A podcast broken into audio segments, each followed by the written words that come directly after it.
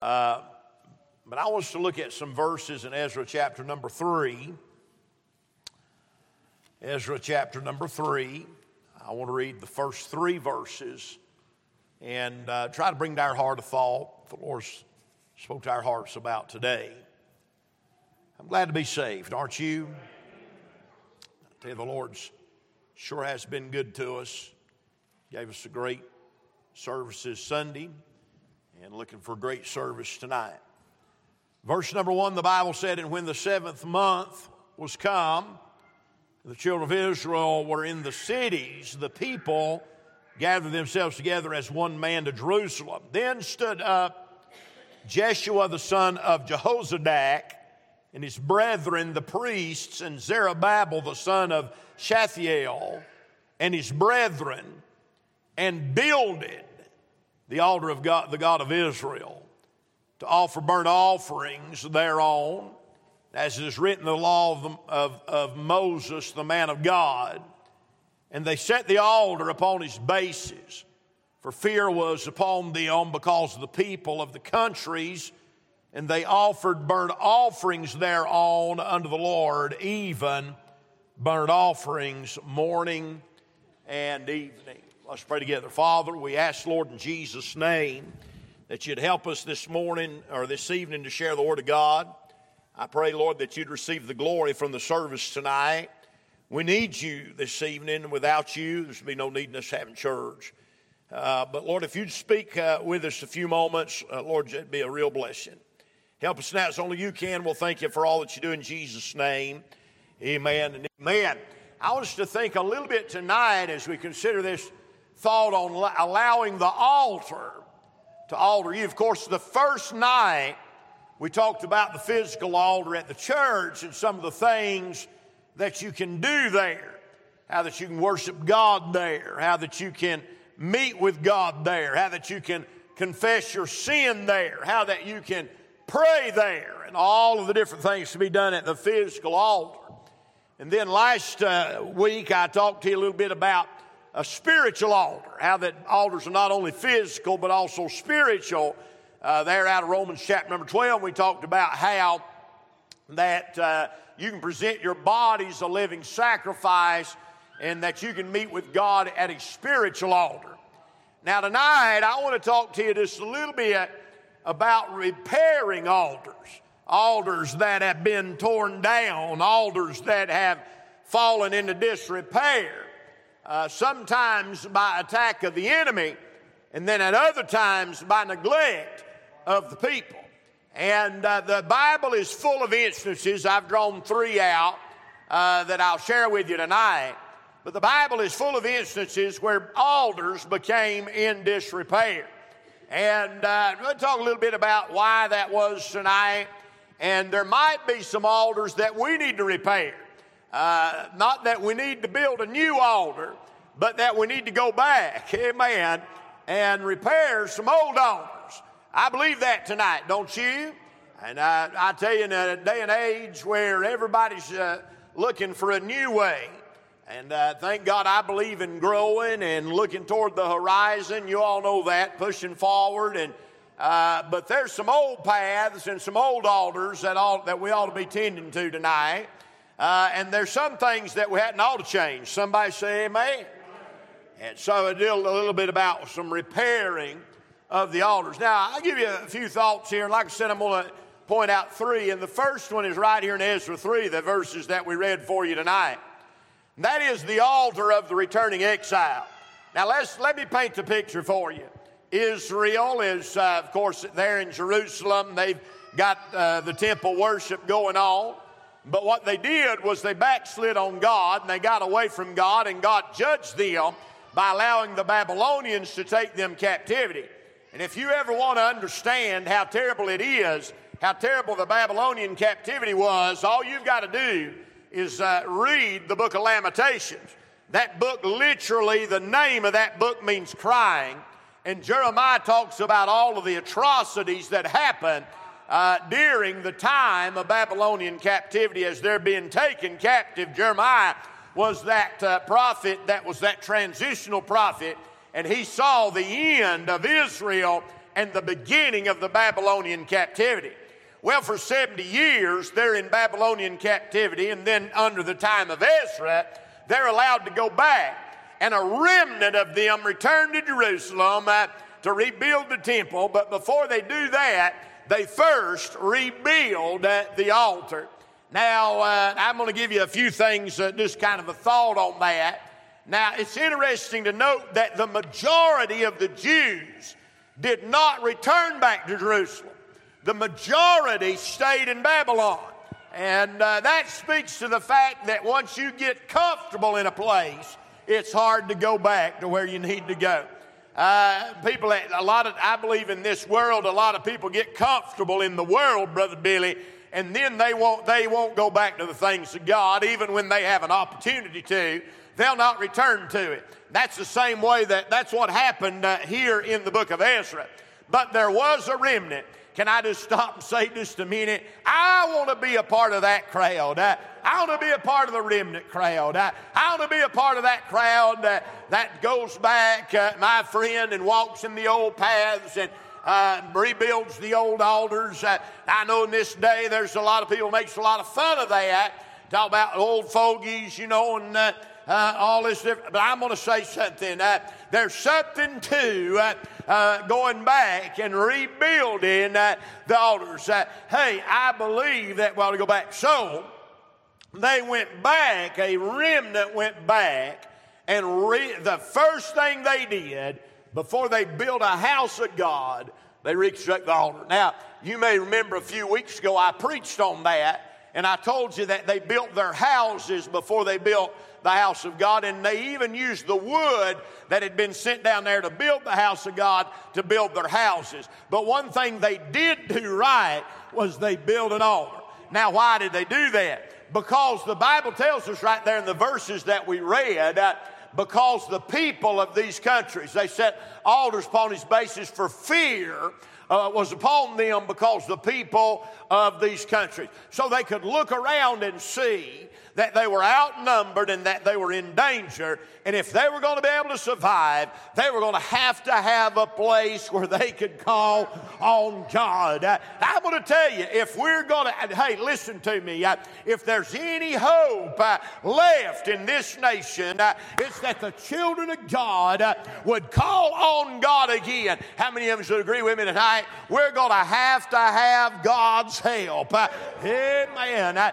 I've known it's bad. It's I've known it's bad nationally for a long time, uh, but I've even made the statement uh, that we live in a sheltered area, and I thank God for that. Uh, but I'm going to tell you something. Uh, after Monday night, I don't believe our area is too sheltered anymore. Uh, uh, if you'd have been up there in that meeting, and those of you that was there can testify, I'm telling you, it's getting pretty bad right here in Yancey County.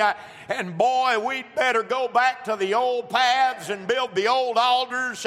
I'm telling you, the church can no longer be a tinkling cymbal and a sounding brass.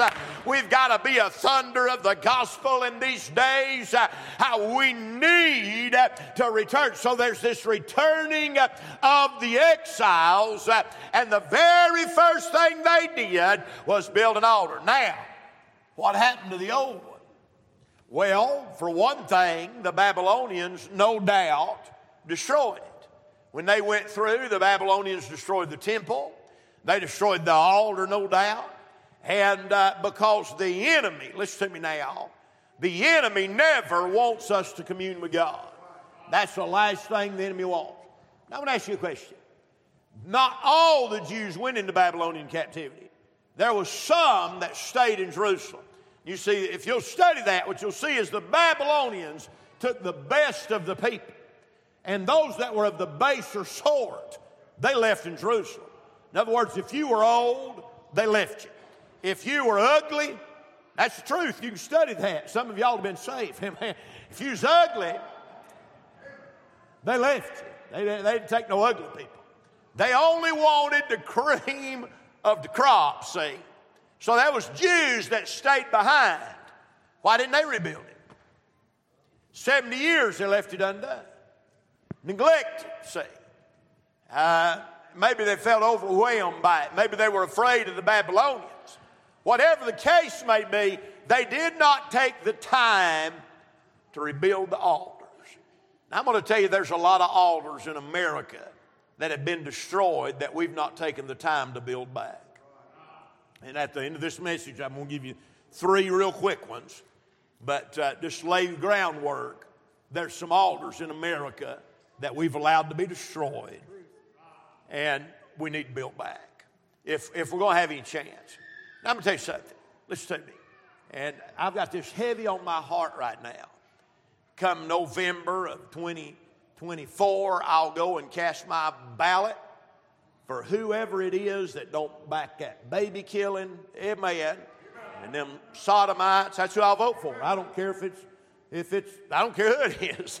Trump, DeSantis, uh, you just name it on down the line. Whoever it is that don't back that baby killing, that's who I'll vote for. Uh, but I'll tell you something. I'm afraid that ship's done sailed. They're so deep within the federal government. I'm telling you, I'm telling you, they're, they're so entrenched that I'm not sure that, that it, can be, it can be salvaged, not by human means. You see what I'm saying? I don't think human means can salvage it at this point. It's too far gone. I think the only hope, and I, I, I believe this, I think the only hope for our nation is for the church to start rebuilding the altars and getting a hold of God again. If the church don't have revival, it don't matter how many, how many people we got in the White House or the State House or any other house. If the church don't get where it needs to be, then we're in a mess in America. That's the truth.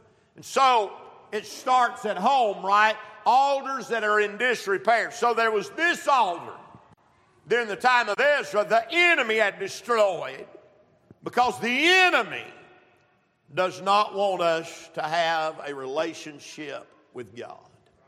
Now, watch this. There's the altar of Manasseh. In Second Chronicles, chapter number 33, you'll read about a king by the name of Manasseh. And I'm not going to have Rachel put it up. There's a lot of scripture there to read. I'll just tell you the story. Manasseh was one of the most wicked kings that ever lived, probably the worst one that, that Israel ever had. He built altars to Baal and tore down the altars of God. I mean, that's how ter- he was the king of Israel, and he did that. He was a terrible man. But you know what? You read Second Chronicles chapter number 33. You know what, you know what God did? God put him down in a briar patch. That's in your Bible. Put him down in a briar patch, allowed him to get, allowed him to get arrested and taken into bondage. And boy, down there in the jail cell, he turned his heart back to God. And I'm going to tell you that Manasseh was uh, more wicked. You read what he did.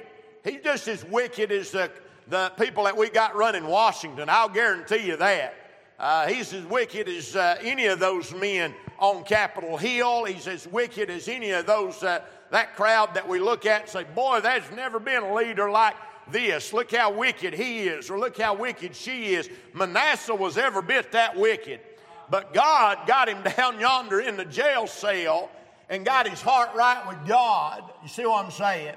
And when he come up out of the jail cell, he wanted to make things right.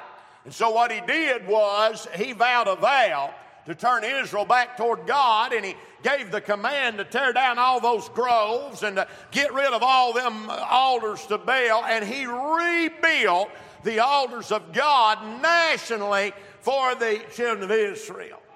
And so uh, there's this, uh, this altar that was replaced, had been replaced with the altars of idols. Can I say to you tonight, there's a lot of national altars that have been replaced. Did you know you can read Pilgrim's Progress? You can read uh, uh, any, any history book that's a real history book that you want to read, and what you'll find out is this nation is founded on the gospel. It's founded by Christian people. Now, they might not all believe like we believe doctrinally. There were some deists in the mix and different uh, different, the, different theological viewpoints, but they were all Christian people. And they founded this nation.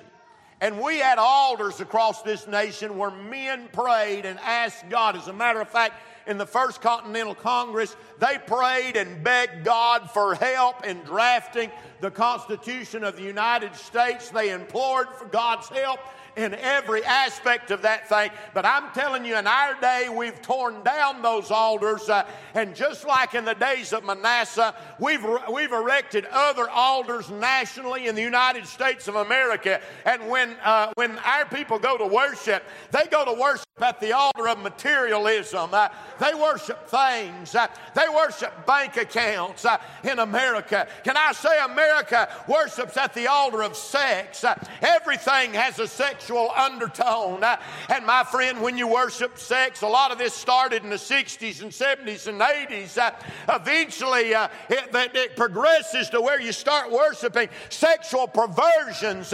and that's where we're at in America. They're worshiping, hey, they're worshiping the environment and environmentalism. Uh, they'll do anything for Mother Earth, uh, and they worship and serve the creature more than the Creator. Uh, they worship by child sacrifice. Uh, you know what I'm telling you is right. Uh, on the altar of abortion, uh, they've, they've offered millions upon millions of babies.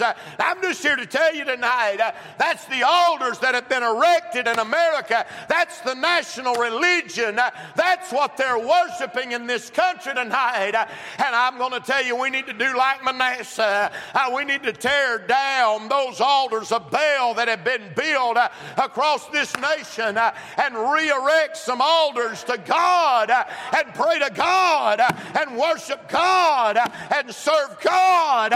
But you can't expect the lost people to do that. They're not going to do it. You know who's got to do it? It's the church of the living God. It's you and me. It's our responsibility. Uh, it's our job to re erect these altars uh, and say, enough is enough, uh, and start praying and serving and worshiping God the way we should again. It's our job. It's our job. We was up there Monday night, and halfway, about halfway through it, I wished I hadn't went because uh, I wasn't sure if I was going to be able to control myself. kind of the same reason I don't go to football games, Mountain Heritage base, basketball, football games anymore. I, I just get wound up. I, will go to a uh, Mountain Heritage basketball game, and not know a person on the court, and the referee can make a bad call, and I'll say, "You stupid referee!" I am that guy. I am that guy. And I never will forget one time we was at a football game. Trey was playing football, I was yelling, screaming at the referee. He's walking right by me, and I was giving him a hard time. And I looked down and had a badge and gun on. And I thought, boy, that looks real good. I bet that referee thinks, oh, boy, the deputy sheriff's yelling at me. You know, telling what's going on. God said, You worry more about Gary Banks than you do me. You reckon what, that, you reckon what you're doing to your testimony for me, a hollering, screaming like that. But I done good. I only yelled one time and uh, bit my tongue but uh, it's real contentious. I had a, we had a feller, me and Kenneth Forbes. Now, can you imagine this?